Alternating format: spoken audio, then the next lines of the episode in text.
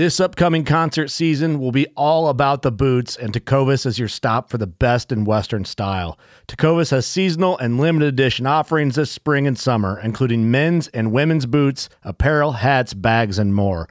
All Tecovas boots are made by hand in a time honored tradition with timeless styles that are always on trend. And Tecovas has first wear comfort with little to no break in period. It's hard to find this level of comfort paired with this level of style.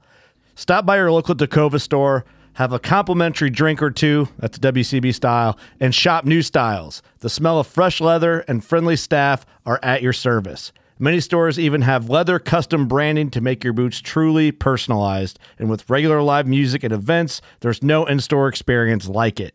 If you can't make it into a store, just visit tecovas.com. That's T E C O V A S.com. They offer free shipping on all boots, as well as free returns and exchanges, and ship right to your door. Go to tecovas.com and find your new favorite pair of boots today.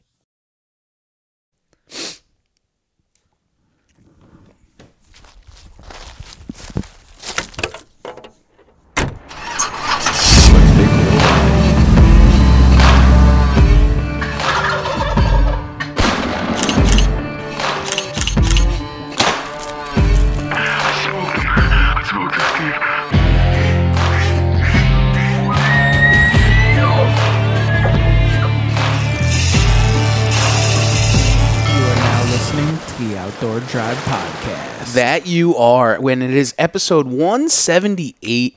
I know we always say it, but you probably already read the cover art and the title to know that it is 178. But I like to just reinsure that you guys all know that you're in the right place and you're watching or listening to the right number podcast that you are looking for. Does that make any sense? I guess it does. Well, this is your boy East Coast Trev, and I'm joined by my good buddy, Mr. Madman Mardick. Oh, sorry. That nah, was uh, wrong, episode. what are you doing I'm with that thing? Nor'easter game call. what? I just got off the phone with Mark. We've been working on some shit. What are you working on? Secret.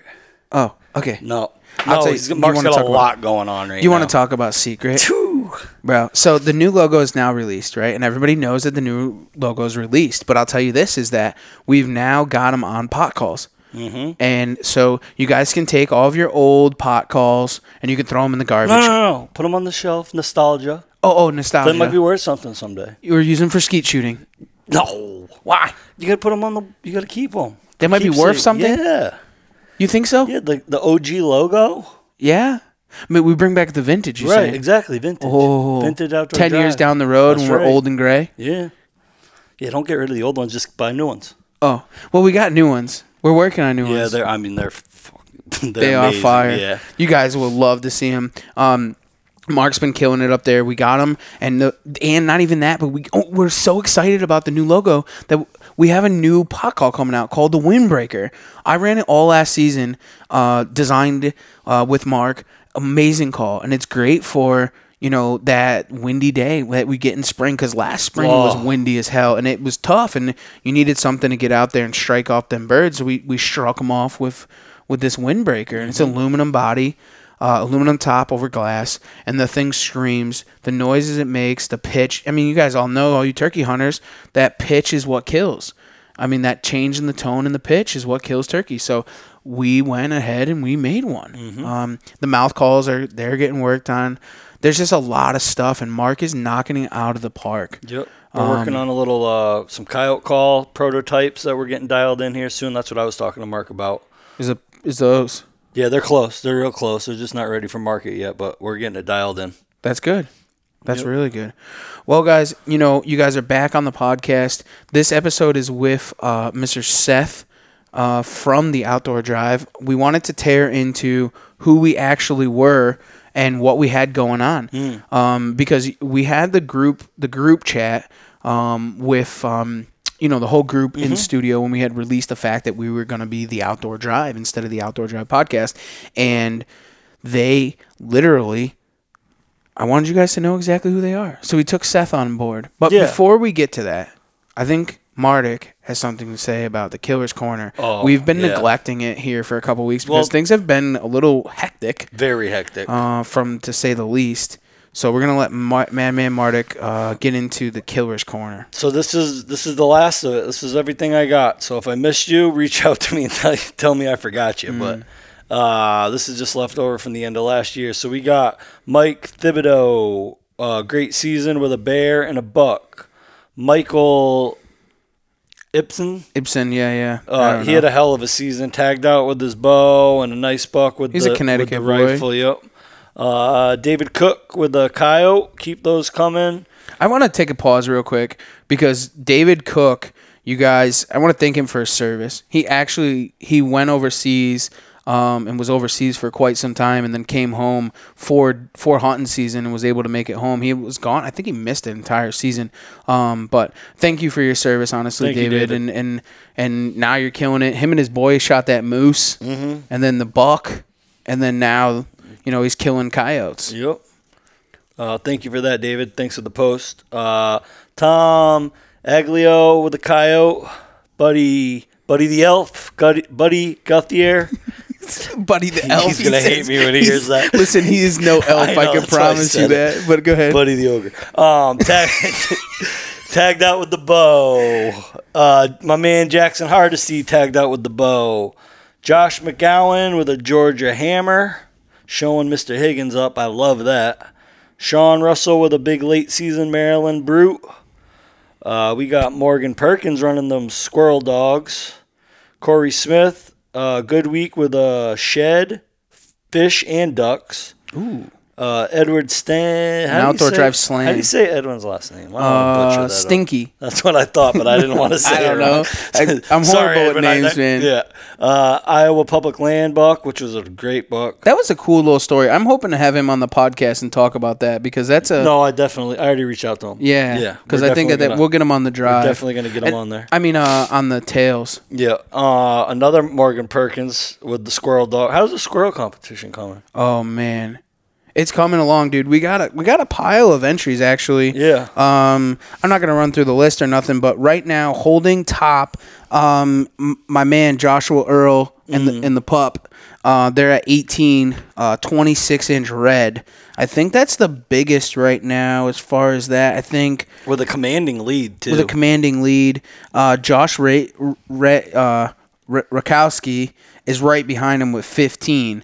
So those guys are kind of going neck and neck. Uh, Edwin said he's going to hit it hard. Uh, he was away on business and he's coming back home, so he's in third place right now. And there's a bunch of twos and threes, um, some really good ones. I think the biggest gray right now, I think is 24 inches. I think is what I'm seeing. solid. That is a solid one. Ooh, I missed this one.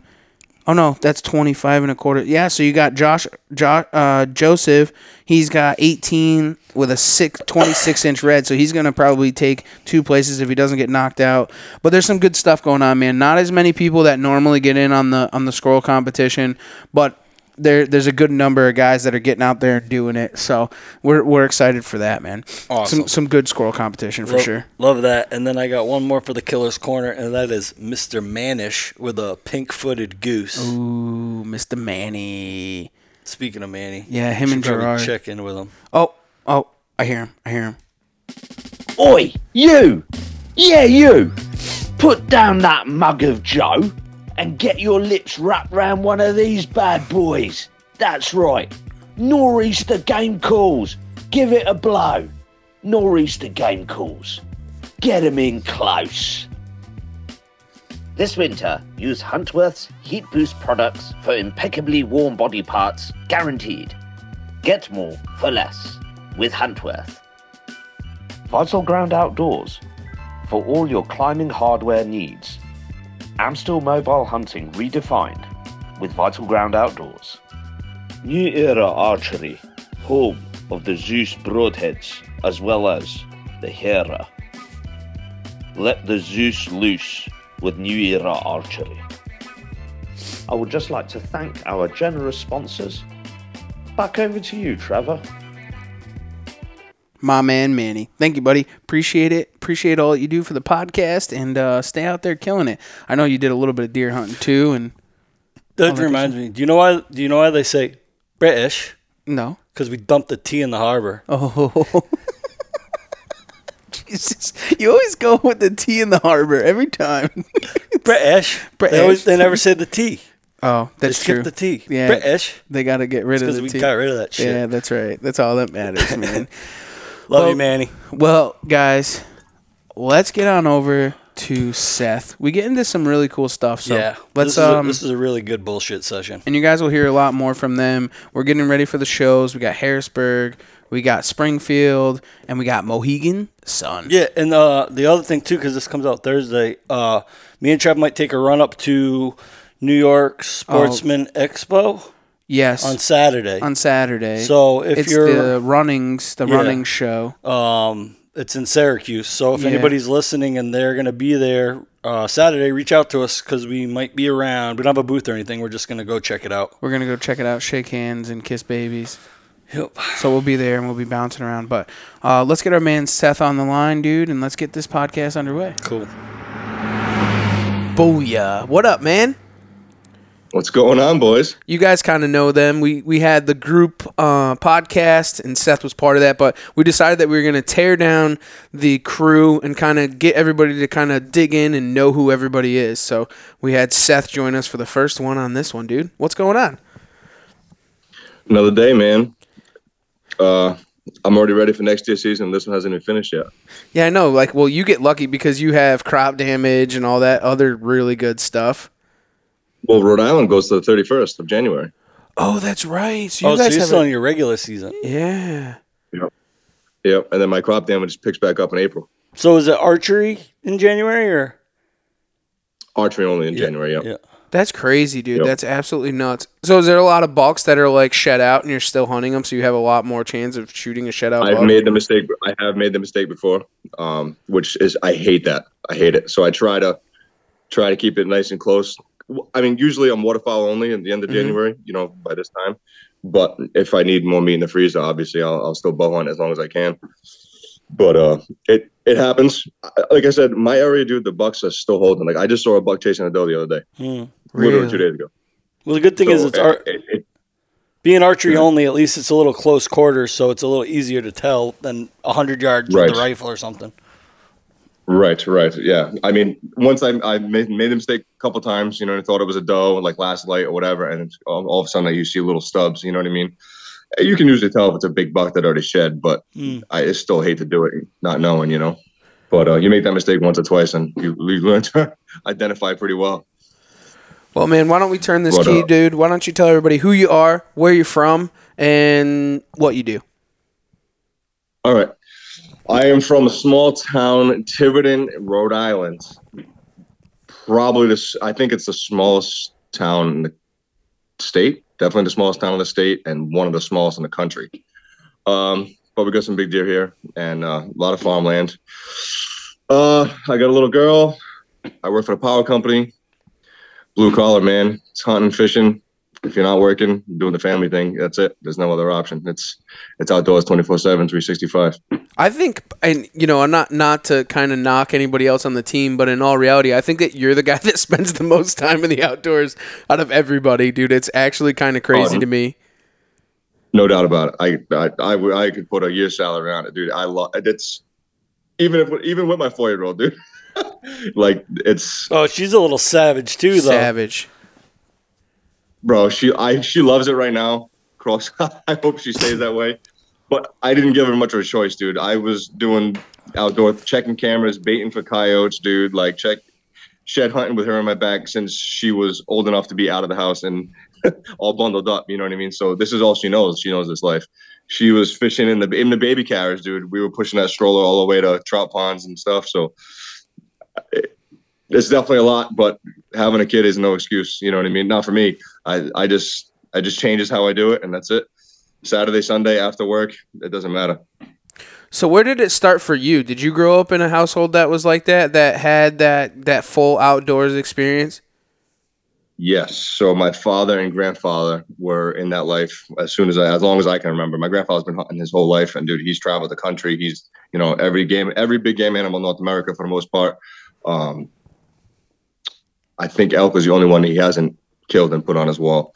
Um, but he's everything. I mean, sheep, mountain lion with the bow, everything. Um, so he was that was his life. And then my father Um, he got my father into it, obviously, and then I was born into that, and I didn't really.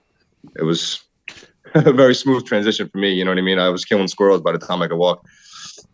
So you're used that to that. That- yeah. Yes. Yeah. Yeah. Is yeah. that is, yeah. I, is that where you got your whole like cuz you're like the gear guru of the group also, which you're always into gear and trying new things and stuff. Is you, you got that from your grandfather obviously. I know like we know the we know the the tr- truth behind it, but like your grandfather is the same exact way that you are with gear and different things. oh, dude, he might be worse. Really? Yeah, absolutely, dude. I mean, there's nothing that I can bring him that's new in the industry that he can't rebuttal with.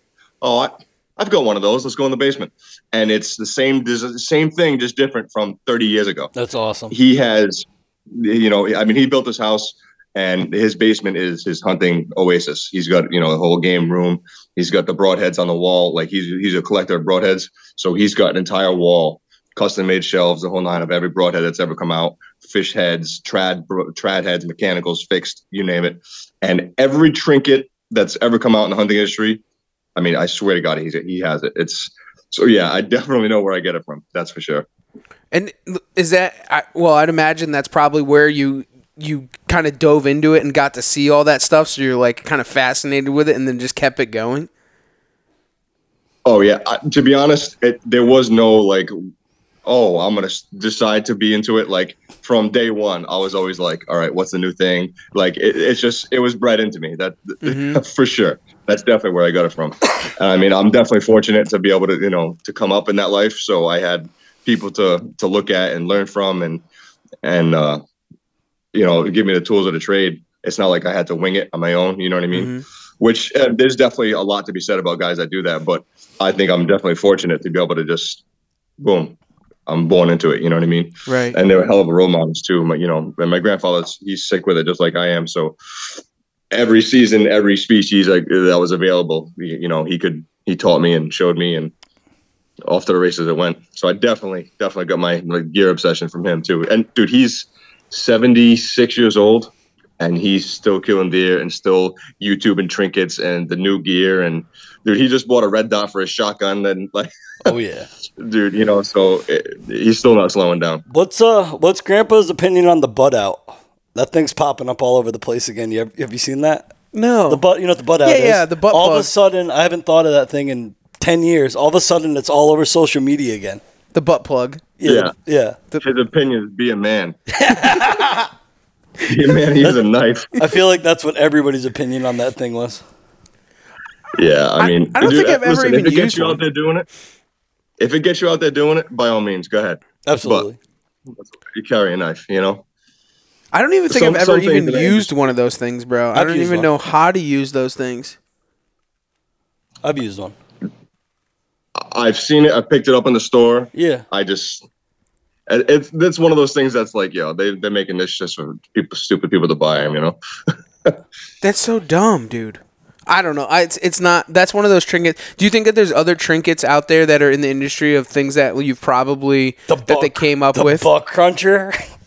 What is it? Do you remember the thing that made the noise that sounded? It was supposed to sound like deer eating acorns. It was a call. Oh, What was it called? I've Seth? never heard of that. the the the acorn. I've never heard of the that. acorn cruncher. Now I Oh. gotta buy it. that's like you know what? The other thing that was like that that we used to actually we used to Oh, the, do oh, what was that thing called the called? tree thrasher. I never had one of those, but I You ever remember. seen that? The tree thrasher. No. Dude, so this thing is actually pretty cool. So it's a small little gadget, right? And it's got two plastic sides. One of it has like forks on one side, and then it's I don't know how It's to almost like explain a- it, like, like a, a- scrunchy type thing. Almost like a dryer vent hose, but plastic. Uh huh. And it had like inside of it was like you know like the kids thing that goes like ruffled Yeah. up paper thing, and it was inside of it, and you would take it and you would like thrash it together like deer walking in the in you know.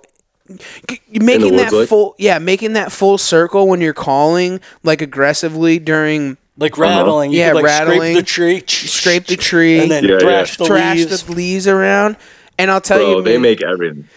well, so it's not that it was all that bad, right? It wasn't one of those gadgets that like you wouldn't use all the time, like.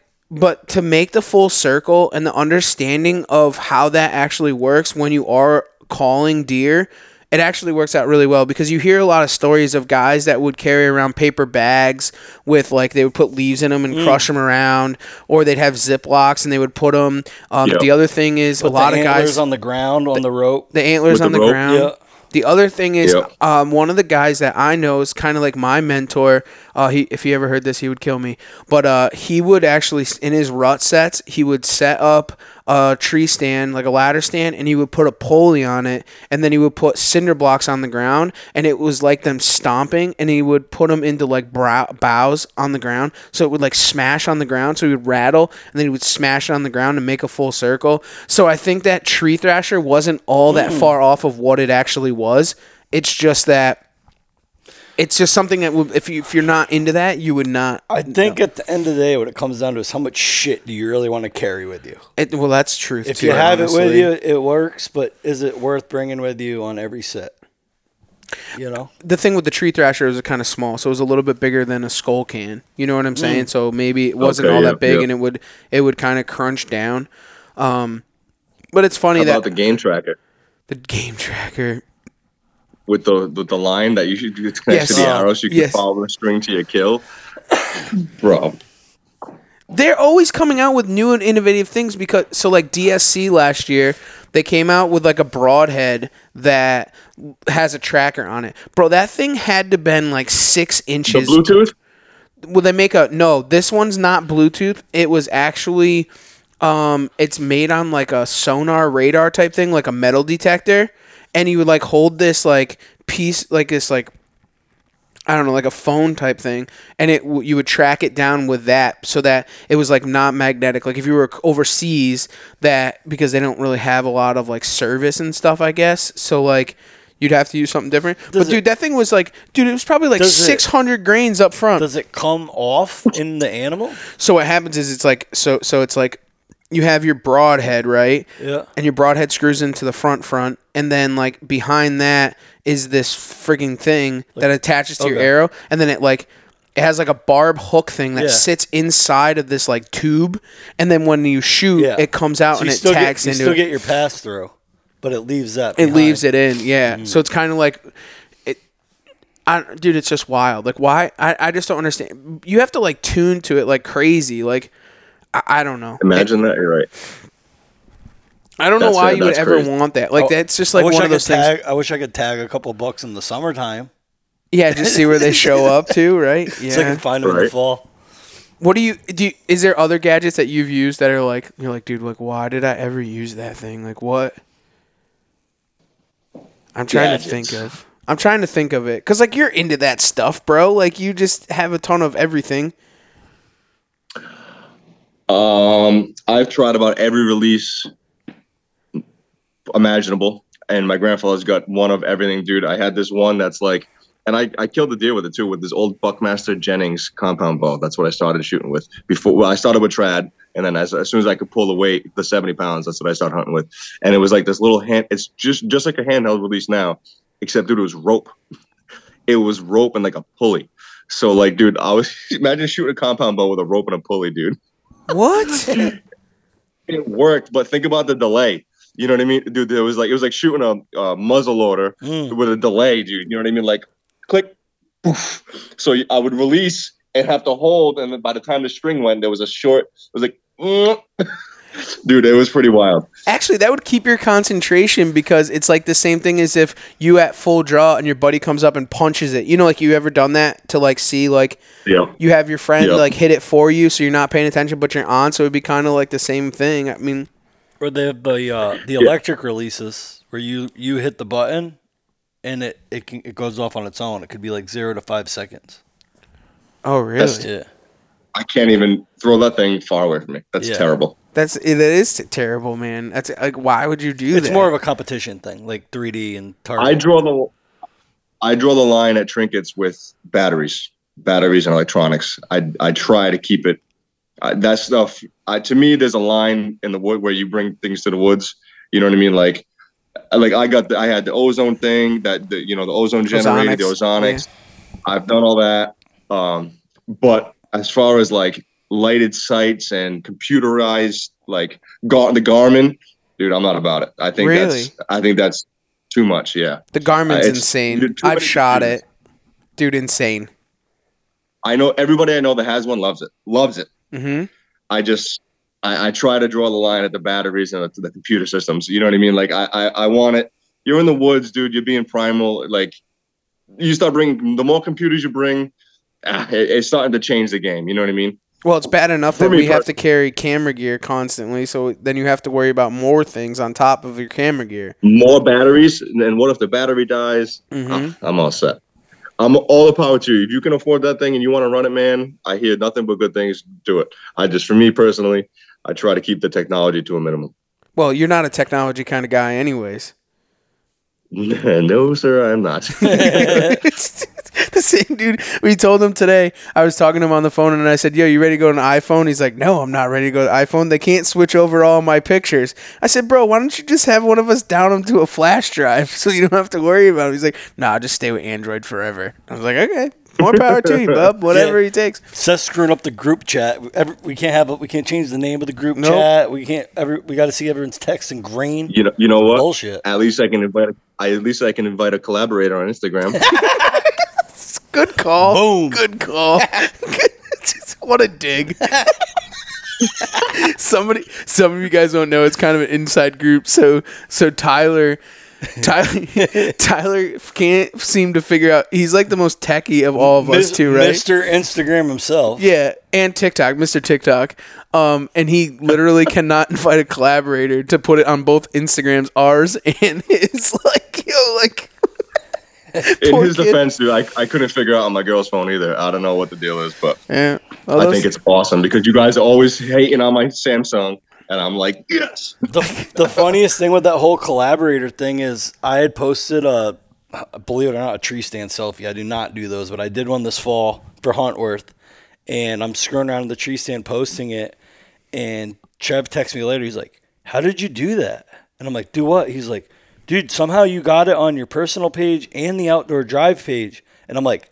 Dude, I have no idea how I did that. We had I was to go I was back and try and I was figure it just out. hitting buttons and stuff, so we had to like re back engineer it to figure out how the hell I did it in the first place. But I think it's so perfect. Isn't it wild? The like here we are, like, dude, hunting, fishing. uh, It's as primitive as it can get, right? Well, to a point, and like we're kind of going back in time, and then like all this technology is also like so we're, we're chasing the technology with the filming and the instagram and all this you know algorithms and all these videos and whatnot.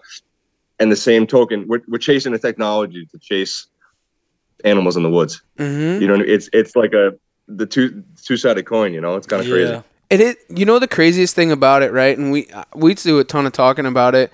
Is that the hunting industry as a whole is so far behind every other industry. Like if you had basketball or you had golf or whatever, like technology wise, like the hunting industry itself is like 35 steps behind any other industry in the world. Like it's like, you know, all the things will come out. Like think about it, right? So like these things will come out and you'll be like, oh, that's so cool. But like in all reality, another industry has already been doing that for a thousand fucking years. Like, dude, like, it's a lot smaller of a smaller niche small niche of people you know we get that stuff last Mm-hmm. and it's just business wise too. Like they're just like they're so far behind everything, which is fine because we like to stay in that primitive era. You know, like it's okay, but it's just it's just crazy to me. Like, but like you said, we're chasing fucking animals while we're chasing that, so it makes it that way. Well, it goes back to what we were saying before about all the little uh, trinkets and stuff like that that you, you know, the industry makes you feel like you need. But at the end of the day, like my checklist, like before I go out hunting, my checklist is what do I absolutely all right. As long as I have my all right, I have my bow, my arrows, my release. Okay, I can kill something. yeah, I can I can forget my rangefinder and be okay. I can forget this. I can forget that. I can still get it done. Everything else is just extra shit at the end of the day. the, the thing too, well, like when you do forget your release, it's a miserable thing, but it's good thing. What is the good thing for us? Like all, all the three of us here is that we started hunting a long time ago when you had to guess, when you had to use Oh, you, rangefinder. your yardage. You said yes. you said release, but oh, I know oh, you meant- release. I'm sorry. Yeah. i thought you were going to go with fingers Yeah. Oh, I meant I meant rangefinder. Yeah. but no, we've all shot fingers also. But it, we know Yep. that when you shoot fingers, your anchor point is going to be a little bit different. So it's actually Right. Well, how about this? We all started hunting before trail cameras. yes. We all know how to kill deer without a trail camera. We use them. They're great. They're awesome. I couldn't imagine not using them. I love using them. Mm. There's I, I was going to there's say, how do you feel about the states that are banning them? on public land. I wouldn't have a problem with it at all. No. But let me just finish the thought I was going to say. There's there's a generation of kids right now that don't know what it's like to not hunt without a camera. As long as they've been hunting, cameras have been a thing. So when they take it away, like Seth is saying, they're Right. gonna have a tough time. Right. So they're against it. Where I'm not against it because in all reality, dude, we are all woodsmen. Where we've ba- we've built our you know our hunting career on being a woodsman and not having to use that type of technology. Like I could I could hunt like we hunt in other states all the time. You did a travel hunt out in Tennessee and and you didn't use like like you didn't have a, a year's worth of electronic base backing to know what Nope. was going on. What do you do? You go out there Maybe you put a trail camera out there, but you're using your woodsmanship that you learned from years ago to put yourself into sign and then using your technology to just ensure that that's where it is, right? I mean, Yeah. Right. So we all killed deer there. We we all brought one camera with us.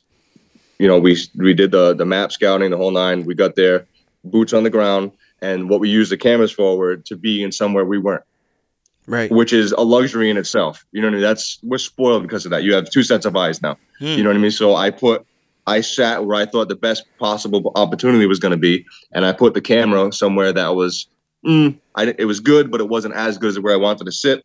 So I put the camera there to be another set of eyes. hmm You know, and I we I ended up getting uh, uh, the buck that Louis shot on camera. Oh, really? Yep, yep.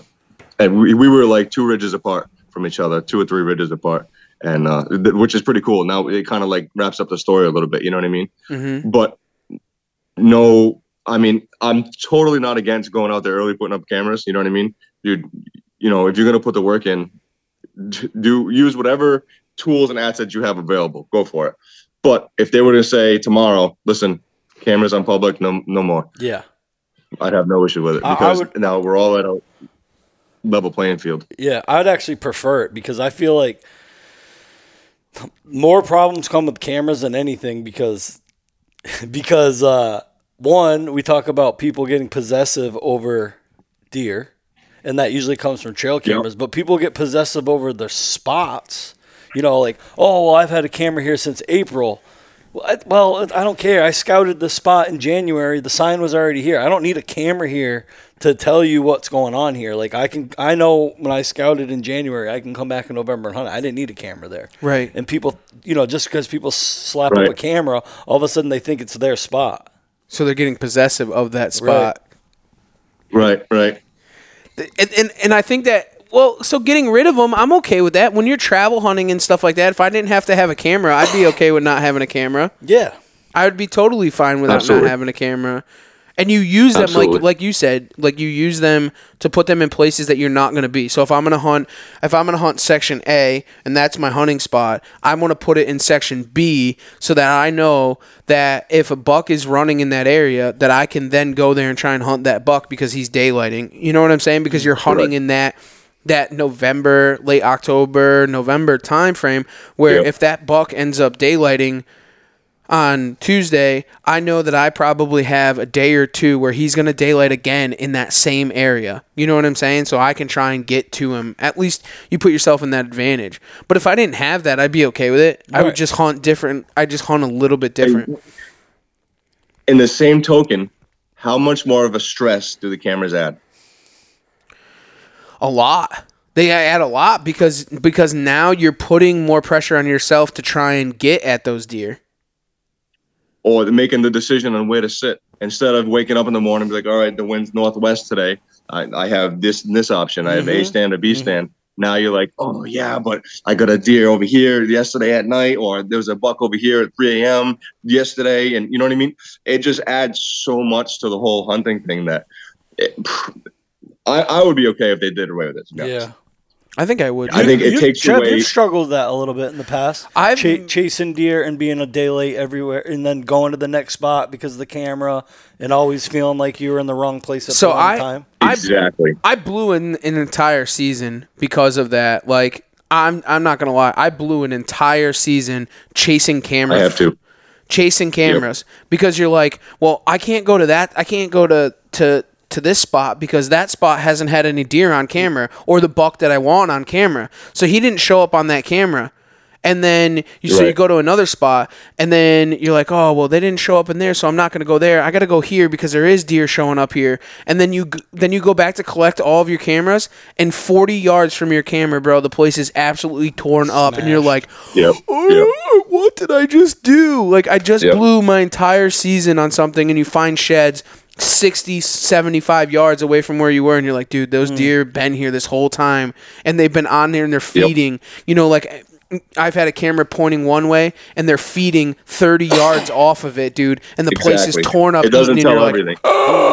you're like, what did I just do, man? And they, I think it, I think it honestly adds a adds a disadvantage to you, man, because you you try and you you try and base your season on on a trail camera, which is a problem. Well, I think it's a it's definitely it's a disadvantage to the guys that have the instinct. If you have the instinct for I should be here, this is you know the the acorns are dropping here, the cornfield is cut cut here, the wind is good for here, but and but you got like you said, I got a buck over here, so I'm not going to go where I my instinct is telling me to go. I'm going to go here because the camera's telling me to. In my experience, I've always made I make that mistake constantly, constantly but like the guys that don't have that instinct saying listen this is natural like this is where it should be but all you know is the camera then it's not really a disadvantage because you don't know any different Right. Uh, what do you do early season? Because you you do a lot of real early season like velvet hunting. Yeah. Like, what do you do? Do you run a lot of cameras to see what's going on, or is it just you i know run cameras year round just to know what's going on? yep yep because and the thing is where, where the places i hunt it's a lot of farm um obviously especially with the nuisance permits um but it's small parcels. So the deer you know there's more fields than woods. So that can only hold i have all the food in the world but i don't have all the bedroom in the world. You know what i mean? So deer don't stay with me so that's why i run cameras all the time because i'm always trying to figure out the patterns you know when they're moving how they're moving trying to figure out whatever i can because it's never the same. Like me trying to patterning a deer is almost impossible because they don't just live on me. They live on my property and five other ones on the side of me. You know what i mean? Um, so that's why i definitely i just dude the amount of money i spend in batteries a year is a little ridiculous.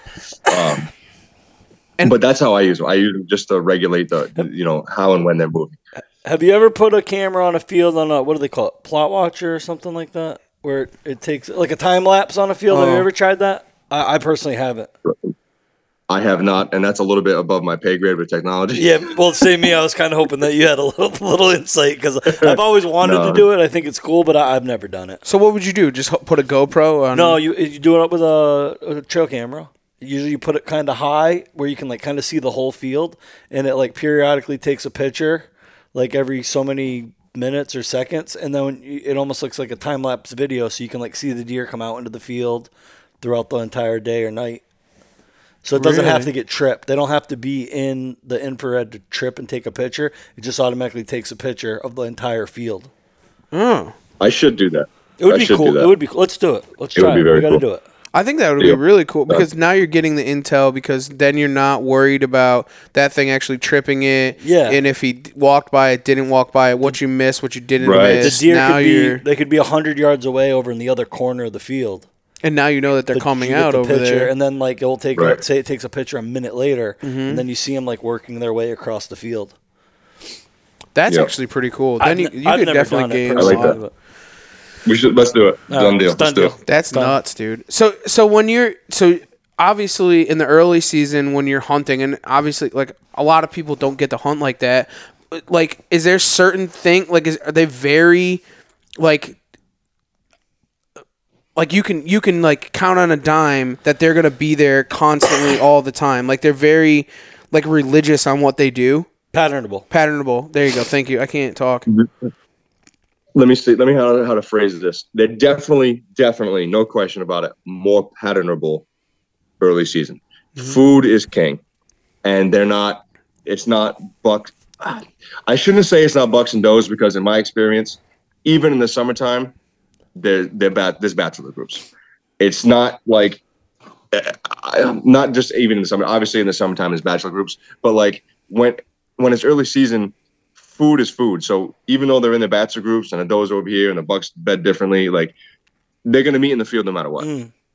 You know what I mean? So it's it, it's definitely an easier animal to pattern in this early season, but it's it, hunting them is different. It, it's hard for me to explain. It's I love it and I hate it at the same time because deer hunting when it's not cold out is weird for us in New England. You know what I mean? Yeah. It's it it feels uncomfortable. Like sweating in a tree stand is very strange, or you know, on uh, sitting on the ground. It it's very weird. But the deer act differently. It's like I get, I love it because I get a whole different atmosphere of of how the deer react and how they you know how they exist compared to October November. As soon as you know the crops change, it's the deer mentality changes immediately.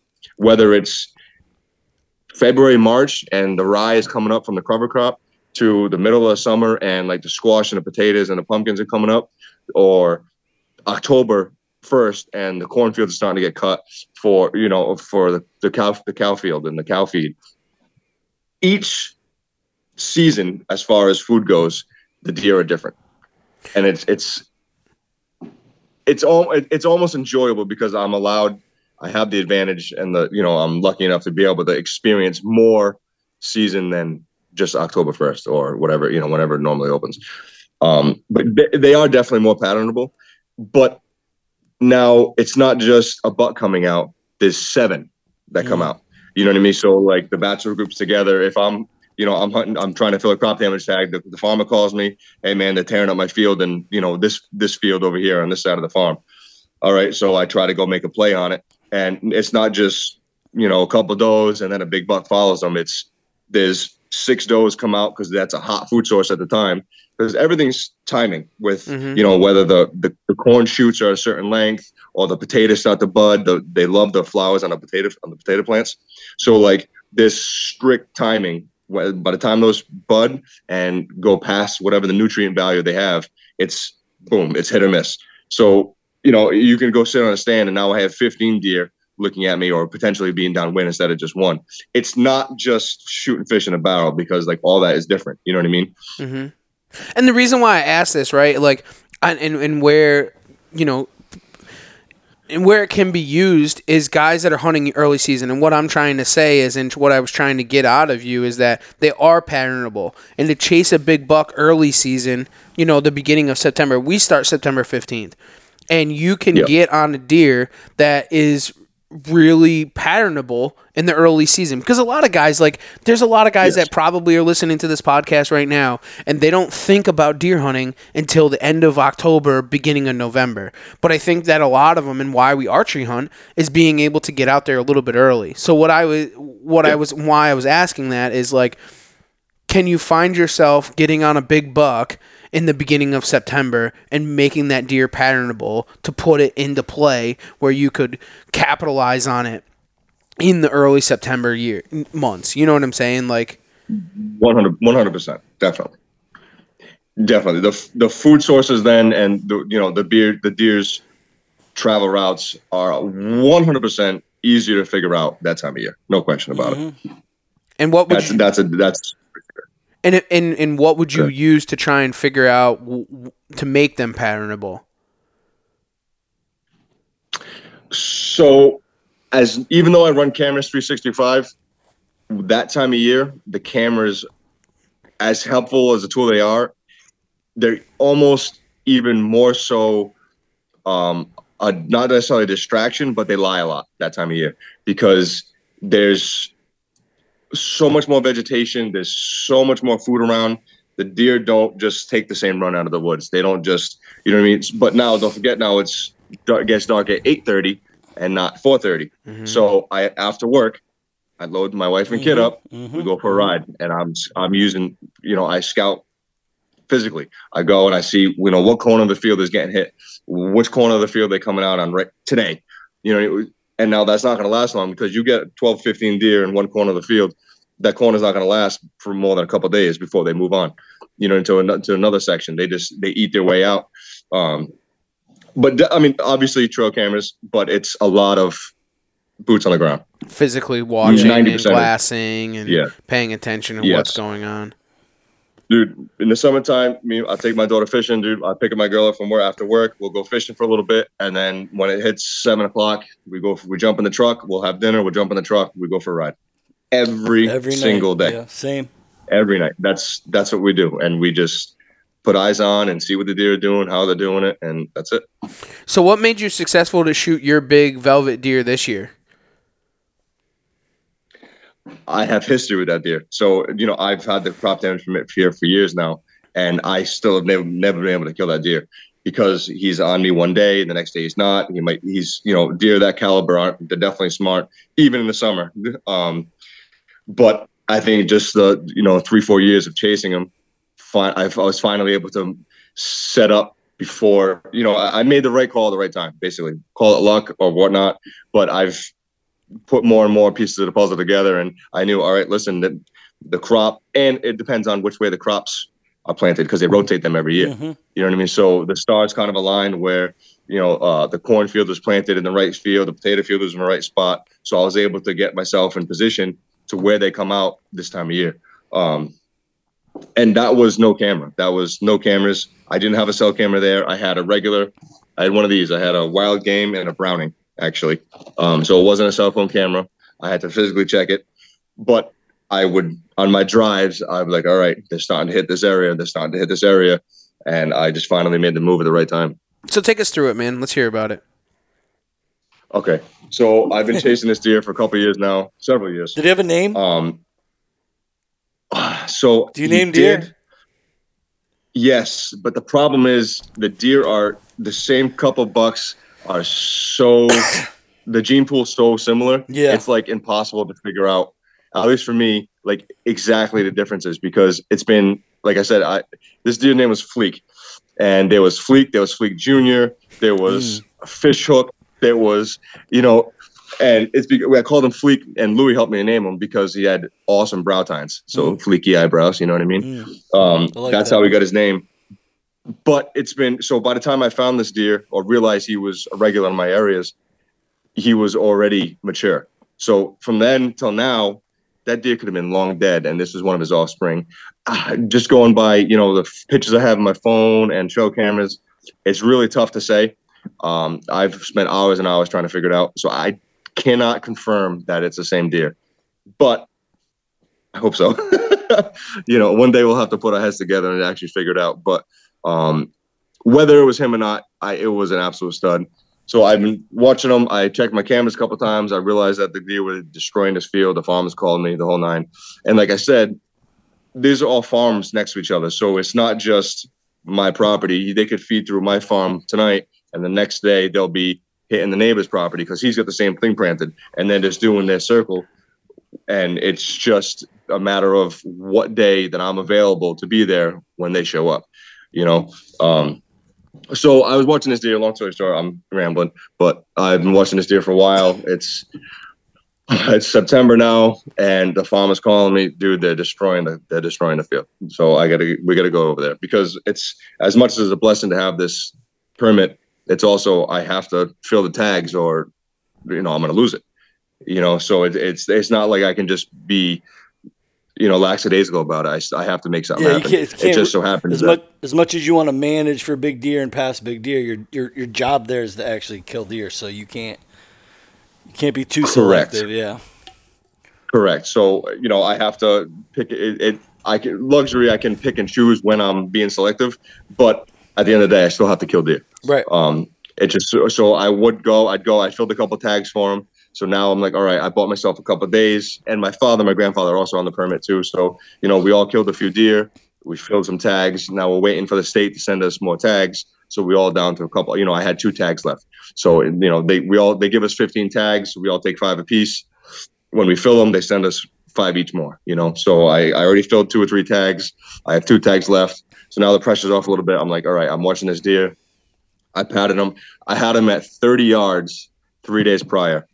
I saw I, I saw them out in the field. I made a stalk. I was cutting through the cornfield. The wind swirled a little bit. This deer's coming at me. I started blowing in my hand. I started stomping. The wind was just off, and he couldn't really tell what it was. Dude, this buck came from 80 to 30 on a string. And I'm holding my bow, dude, watching this giant velvet buck walking at me. I came to full draw when he got to 30 yards. And this is when the same moment in my hunting career that I realized I needed to get rid of my trigger release and go to a, a palm release, a thumb release, and I need to get rid of my single pin. Because as this deer is walking at me, um, having to uh, relax my bow, get, un, unclip my release, change my yardage, change my yardage, Oh. reclip. So I so as he's coming in, dude, he's coming at me. He's not deciding to walk broadside. It's not a TV. It's not a movie. You know what I mean? So he was literally coming at me, trying to figure out what I was as I'm stomping. So I was standing in the field and I'm stomping and blowing at him, and because I didn't, he- just didn't know what it was. The wind was just off. It was honestly, it was amazing. it was absolutely amazing. And again, I've been watching him for a while, so like my heart's beating through my chest because I'm like, dude, is this that deer that I've been chasing for years? You know what I mean? I finally caught up to him in the right time. He gets to 32 yards. I'm at full draw, and there's a corn stalk in the way of his chest. He he was coming at me quarter two, quarter two. I'm like, now um, um, I practice year round, so like I'm very confident. So at that at 30 yards with a clear shot, dude, a buck of a lifetime. I don't know what I would have done. I didn't take the shot. I would. I don't know what I would have done had I actually had a clear, you know, clear opportunity. But he was facing me at 30 yards, and I was at full draw, and there was a corn stalk right down his chest. And I was like, so I sat there and had to, and I, I relaxed, and I stood there, and he started stamping a little bit, and he's flaring his nostrils. And dude, at 30 yards, dude, and this, you know, it's September, like the sun's just starting to set. Like, dude, it was picture perfect. It was beautiful, dude. I'm shaking, dude. um, and if I didn't have a clear shot, dude, I had to let down. He turned and started going away. Yeah, I had him again at 47 as I, you know, I, I blew again and he stopped and looked back. But then I was already shaking so bad. I was, I just chalked it up as a loss. I was like, all right. So I knew he was there. I knew he was frequent in the field. Um, did I think I was going to get another chance at him? Absolutely not. Like a deer like that, you know, he's, I, I don't know his exact age. Like, again, I don't know if it was the deer I've been chasing or not, but I know he was mature. But to have an encounter like that with a mature buck, I didn't think I was going to be able to get another one. Um, so I waited, I waited, I waited until the wind was right. Uh, I got a, it was like Saturday afternoon or Friday afternoon. I was either out early or whatever. And I'm talking to Louis, and I was like, dude, should I make a move? He's like, absolutely, go for it, do it. I was like, oh, dude, I don't want to booger this deer. Like, you know, especially there's food everywhere. So, like, if I really screw this up, he's not going to come back. Long story short, I set up a, a makeshift ground blind in the bushes because, like, I don't have a tree stand in this corner of the field. I don't have nothing set up and I don't want to put one up because I think he's betting very close to where he's. I'm going to have an opportunity to shoot him. I go sit on the ground. I'm, I'm, I'm on my hand, my knees. I'm sitting sideways with my bow. Like I got my camera, my tripod set up. I have bushes all around me. It gets to like the time I'm expecting to him to come out into the field. I don't see nothing. I'm like shit. I, I encroached too much in his bedroom. I ruined it. I'm texting Louis. I'm like, dude, maybe I should go and stalk through the field, see if I see him where I, I saw him the other day. He's like, go ahead, do it. And I'm telling myself, I'm like, yo, my grandfather would yell at me, don't sit still, be patient, be patient, be patient. Dude, sit on the ground like that. My knees were killing me. I was like, all right, fine, I'm gonna do it. So I get up, I check around the field, I walk the edge, I check to see if I saw them where they were the other day to get into bow range. Nothing. I was like, well, now I did it. You know what I mean? I, I risked it for the biscuit and I screwed it up.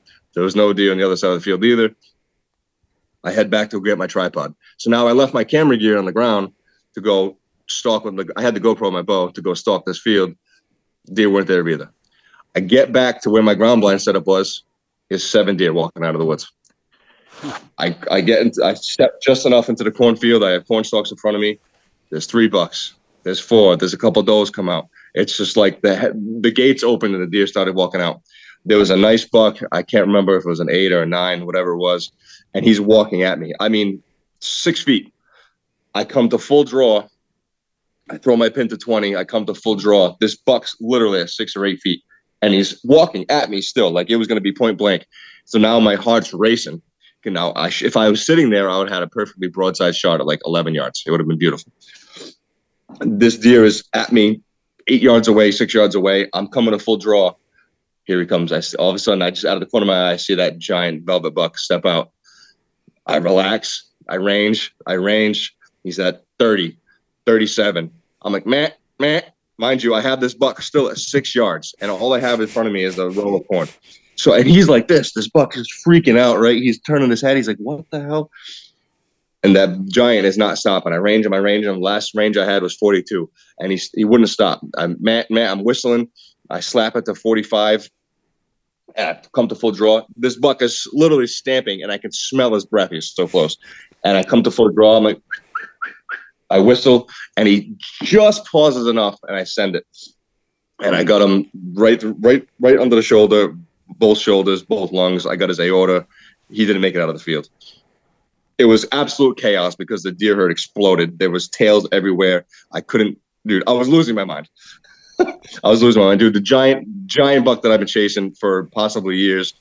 I sent an arrow, dude. I'm losing my mind because I'm like, oh, I couldn't tell if I hit him or not.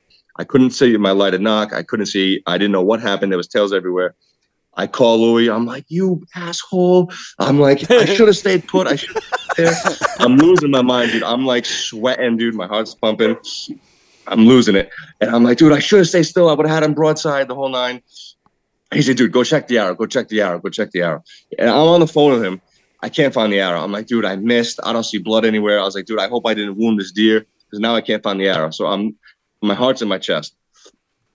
I keep walking. I keep walking the direction I think he went. 40 yards away, I see him piled up in the field. Dude, I lost it. And I was on the phone with him at the same time. So like he heard my reaction and everything. It was it was pretty cool experience. That's Um, epic, dude. That's absolutely epic. From the ground. Yeah. Oh, Had, had I been where I was sitting, I actually don't know, looking back now, if I could have made it happen because those other deer would have been on top of me. So I was mad then because I, you know, I I, I was mm-hmm. stalking and walking instead of being patient. But looking at the situation now, had that buck that came to six yards, he would have literally stepped on me if I was in my little ground blind. So it, it probably all worked out for the best, and I made a perfectly lethal shot and 47 yards with the bow. You know what I mean on this giant buck. So it, it worked out for the, and it was a cool story. What it was a wild, wild hunt though, wild. That's nuts. Do you find that you hunt a lot from the ground? Yes, You I, enjoy if the I ground? had a choice, if I had a choice, I would never be in a tree. really? It's being on the ground on eye level is so much more challenging and so much more in with them than being 15 feet high. Really? You like it that much better? dude it, it is not even a question not even a debate it, for me personally I, being in a tree is another feeling alone. But dude when they step out and they're feeding and you can hear them crunching and you can see the spit coming out of their mouth and the you know them licking their nose and you can see like when if they're in bow range on the ground compared to in bow range and you're 15 feet high it's just the adrenaline rush is like no other it really is and your shot angle is so much better because you're on the ground mm. See, it's crazy. So I used to hunt a ton from the ground, and I absolutely enjoyed it. I used to hunt on the ground blinds constantly, and absolutely loved it. And then I got into the whole mobile saddle hunting, and I'm like, dude, I'll never hunt on the ground again. But then there's so many situations where I'm like, oh, I wish I was on the ground, like hunting from the ground. Me and Seth actually had this conversation two weeks ago. I I've got a couple spots where I, I have to go to the ground. Right. Like I don't have an option to hunt out of a tree, and it kind of screwed me this year. So, I when I found out Seth was a big uh, ground hunter, we, we had a pretty in depth conversation about what I need to do next year because it's just another tool for the tool tool bag. You It, know, it Like, really is. I mean, you see a lot of guys that hunt at different outfitters and they hunt on the ground. They hunt in ground blinds. I mean, it's a there's some outfitters that don't even allow people to hunt in the tree. They have to hunt on the ground. Bear camp is one of those things that they hunt at, on the ground a ton. Yep. Uh, there's a lot of, I mean, it definitely adds a definite, a big bit of challenge to it, Mhm. but there's definitely a lot of advantages to be on the ground too. Now, do you think One, Go ahead. Finish that thought. Go ahead. Sorry, go ahead. I was gonna say, well, one thing about if you're in an actual blind, not like a brush blind, you have a lot more movement that's concealed. You know, you can move around. You can. That's probably why I used to shoot a lot more deer. No. Well, that, that's what I, exactly what I was going to ask you. Yeah, with the, with an actual pop up blind, do you think you you can get away with more or less? more as as far as movement. Well, you move around when there's a deer at 12 yards in the ground blind or not, they're gonna bust you because you can't even breathe without them hearing you. At the, you know when you're that low, you have no protection. But if you know you have a little bit of if the wind's right and in a perfect scenario scenario. You can move from the chest down. You can move all you want, and they're not going to see you. Mm. So that's definitely an advantage. You know what I mean? But if they're at 10, 12 yards, doesn't matter what you do, you're kind of screwed. You know? right. Um, but you can't like when I hunt with my little one, the ground blind's perfect because I can put her butt on the ground with a coloring book, and doesn't matter what she's doing out there, she can't be seen. Her movement's Right. not my problem. You know what I mean? hmm Um, Probably good to bring the wife It- it- too. Yeah, right. it's. I mean, you don't have to worry about it. They get to understand what's going on in the woods, and then your concealment is so much more that way. It's- Absolutely. Yeah. It's just the way that it Um, goes. as far as the wind too, if you're in a pop up blind, if you keep all the windows closed besides your shooting window, I think it does give you a bit of advantage.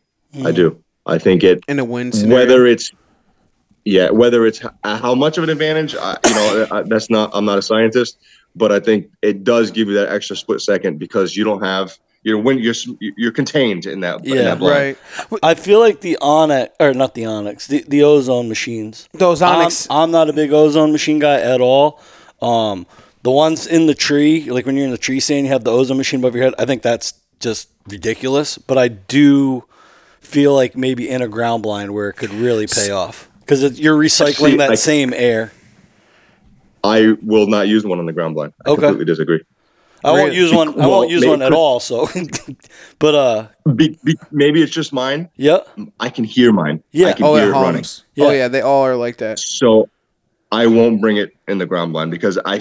it could just be me i've never been busted because of it but it it it just freaks me out that it's making noise and, Right. like you don't you don't have that luxury on the ground you know what i Right. mean It's dry noise. Whereas yeah. if I'm 15 feet up, if I'm 15 feet up, I have that, and that thing's running. It's a totally different ball game It's like compared a to bumblebee if they're up at there. 12 yards.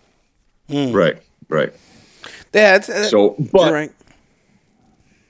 but as far as circulating in the air, it would be way more effective in a ground blind. As far as its functioning, A lot of those that. guys do run those things in ground blinds. I mean, they they, they, They do, mean they yeah. make special stands and stuff for them.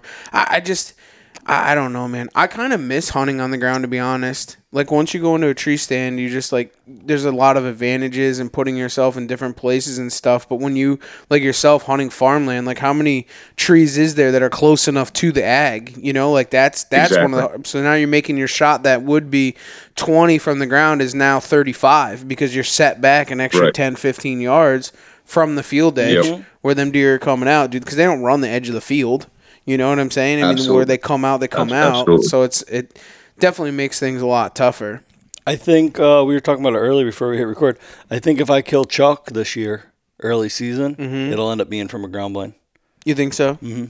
there's nothing wrong with that No, there's nothing wrong with Because, that like, you- practice you sitting said- down a lot this summer. yeah, but like you said, if you Right. get you get those brushy fence rows and stuff like that, sometimes there's just there's no tree where you need to be where they come out into the field. When you go to set your ground blind like do you set it like a week before two weeks before a day before like is there one thing that like you Ideally, find? the longer before, the better. okay the closer you are setting it up, as far as me personally, the closer I am to setting it up and hunting it, determines how much I have to brush it in Mm. and how like the extent I have to go to to conceal this thing to make it as natural as possible. Because don't forget, like these deer know, just like you know, you're walking around your house, you know where every stool is, where every Mhm. chair is. You throw a blind in there, the deer are gonna pick it up.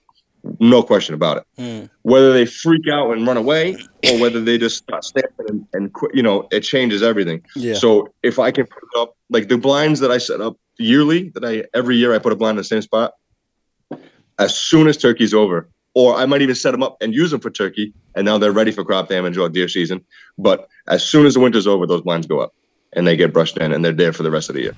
And you're not But risking it for the biscuit. one, You're not if- risking if it I for the add biscuit.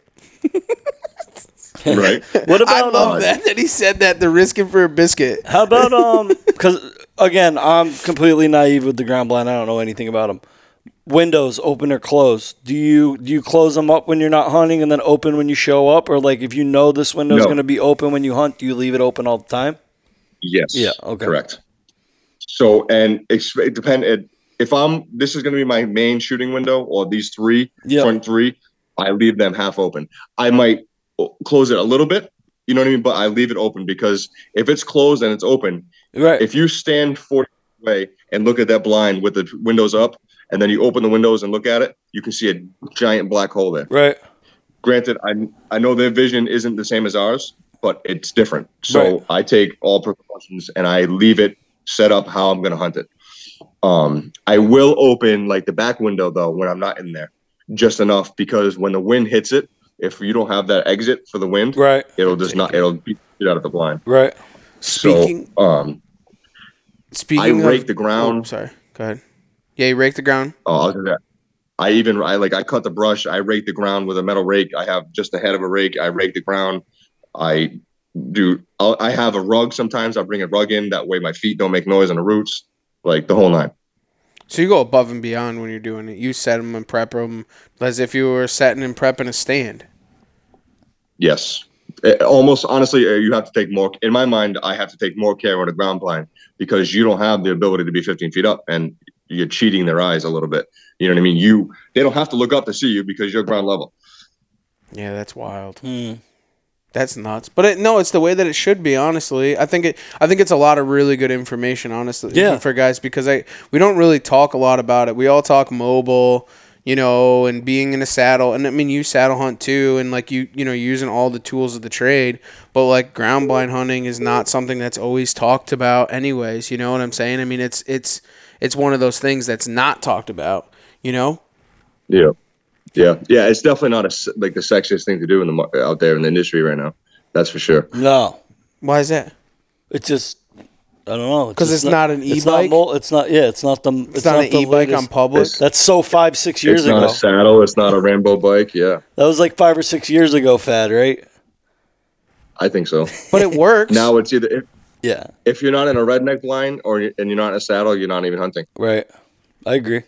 What does that even? I, I I I get so upset about that stuff, like that that industry standard bullshit. Like we have a lot of that in the fishing industry is the same way. Like if you're not in the fleet industry standard, you're mm-hmm. shunned out. But bro, I'm shooting I'm shooting 10 deer a year. What do you mean I'm not in the industry standard? Like what do you mean, bro? Like Right.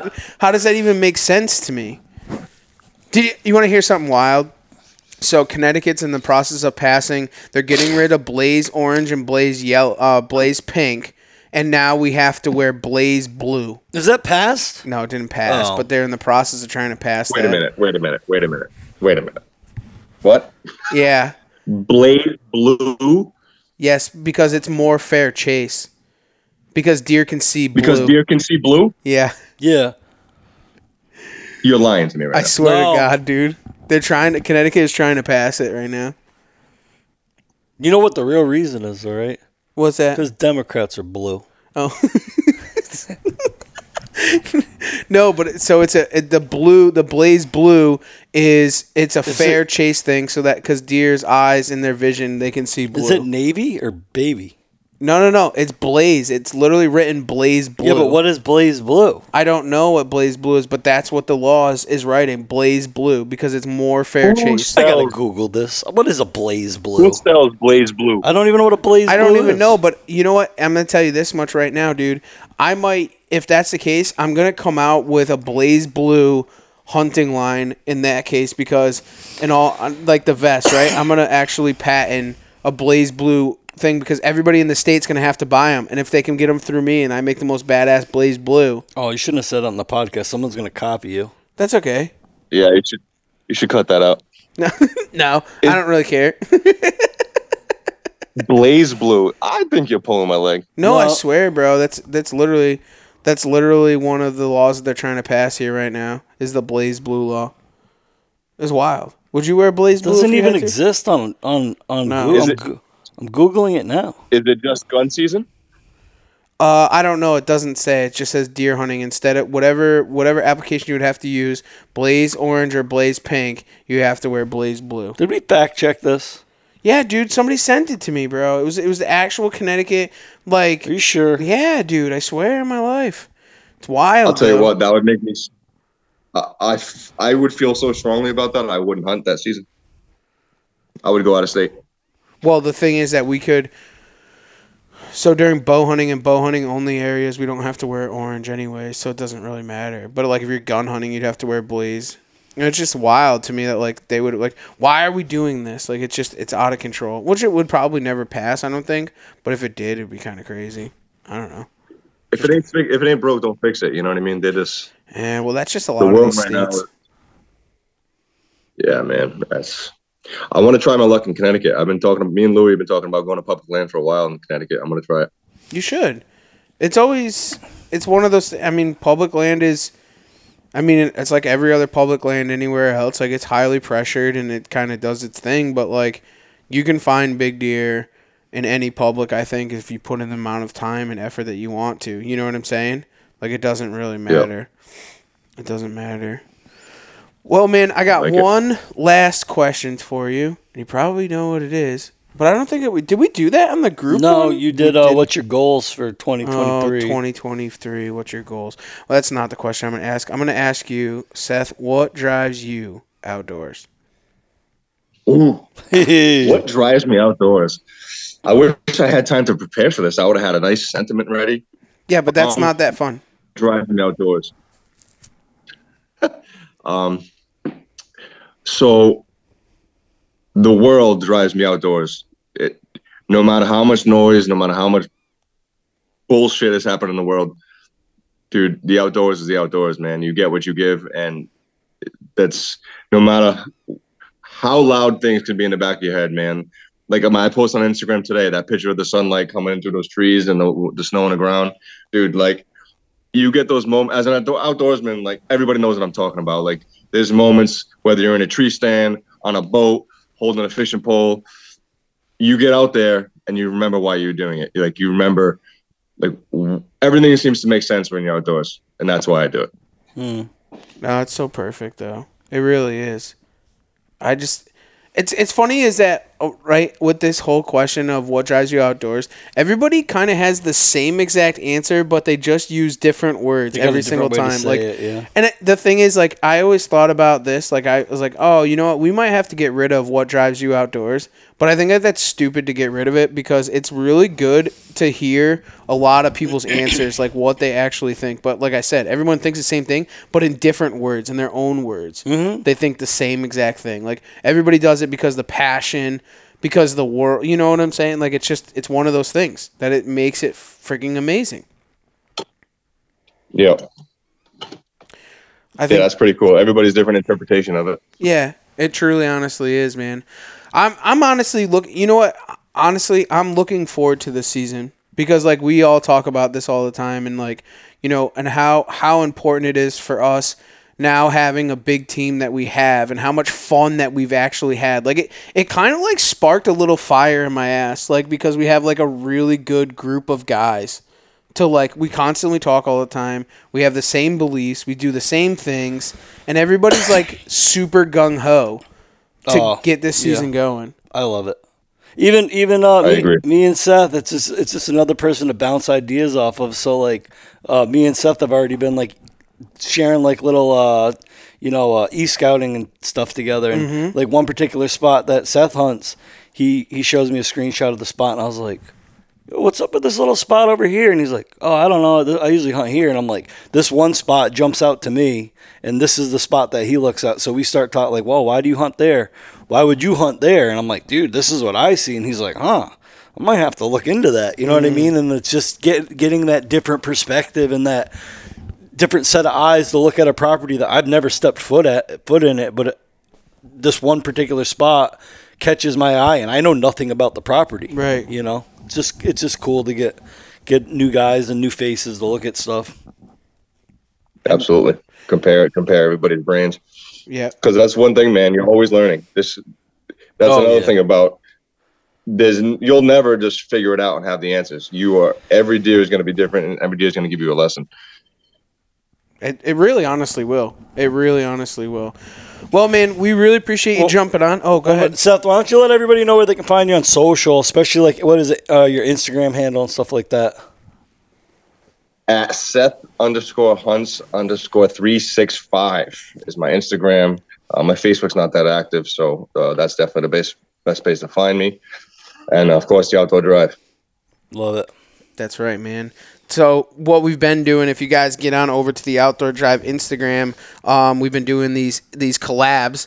But th- the only person that sucks at it is Tyler. Tyler hasn't been getting on the collabs because his phone is his phone. But Seth is on there. His his little daughter has her own little call. She does doing all of her own little reels and everything on there. So you guys can find him over there.